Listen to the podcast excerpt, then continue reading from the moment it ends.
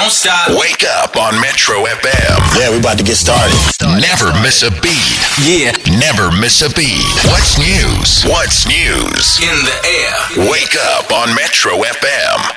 seven fifteen, wake up on Metro F M. This is Kanye West and XXXTentacion with True Love.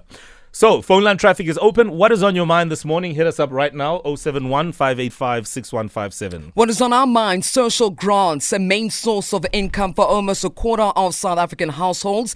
Now, this is according to Stats S A. The social income grant is one of the most common source of income.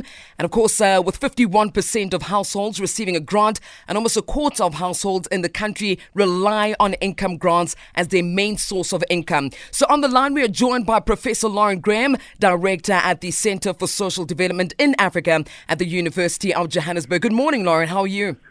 Good morning. I'm well, thanks, and thanks for having me on the show. Thank you so much for joining us. Now, this release focuses on the income, uh, income consumption and, of course, spending. But what does life look like for these households that rely on social income grants as the main source of income? So I think it's very precarious for many households, particularly those that are receiving the Social Relief of Distress Grant and the Child Support Grant. Mm. The amounts are, are not large, certainly not enough to meet basic needs. And so while they are a really important form of income, they're certainly not enough. It's a little different if we look at the disability grants and the old age pension, because those are higher value grants. mm. um, apologies for the background. Um, and it's... Um, Yeah, so it's, despite the amount, it's still a um, um, a difficult existence for, for people. It's, um, it's not enough to cover basic needs. Sure.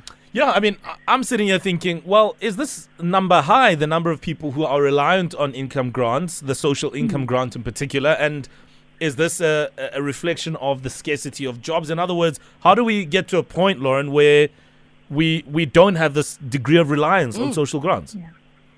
So I think it's, it has to be a multi-pronged approach. At the moment, yes, it is high, and it's symptomatic of the fact that we have such high levels of structural unemployment, mm. whether that's from wage labour, um, and that's often uh, wage labour that is um, part-time, casual forms of wage labour.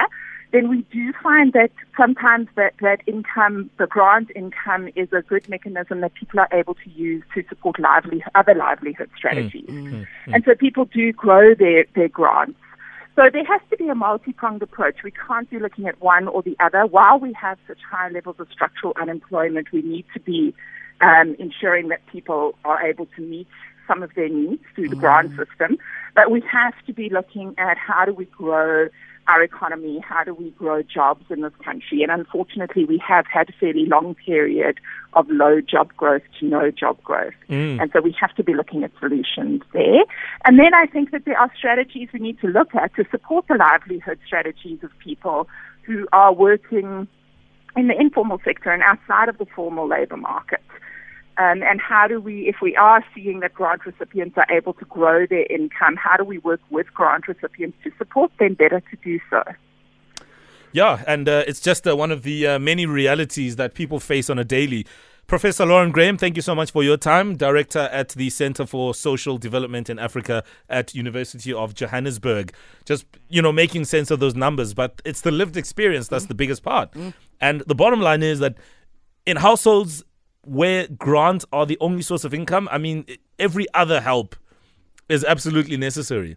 And even in those households where a grant is not necessarily the main source of income, I think everybody needs to chip in. Absolutely. You know what I mean? The uh, idea yeah. even of having to think of this grant having the longevity to last for an entire month mm. for a family mm. is really heartbreaking, personally. It absolutely is. Um, so what are your thoughts on that? And uh, let's also talk about some of the The chipping in you've been doing, the help you've been giving to family and relatives, things that make you proud. What are they? Send us a voice note, zero seven one, five eight five, six one five seven.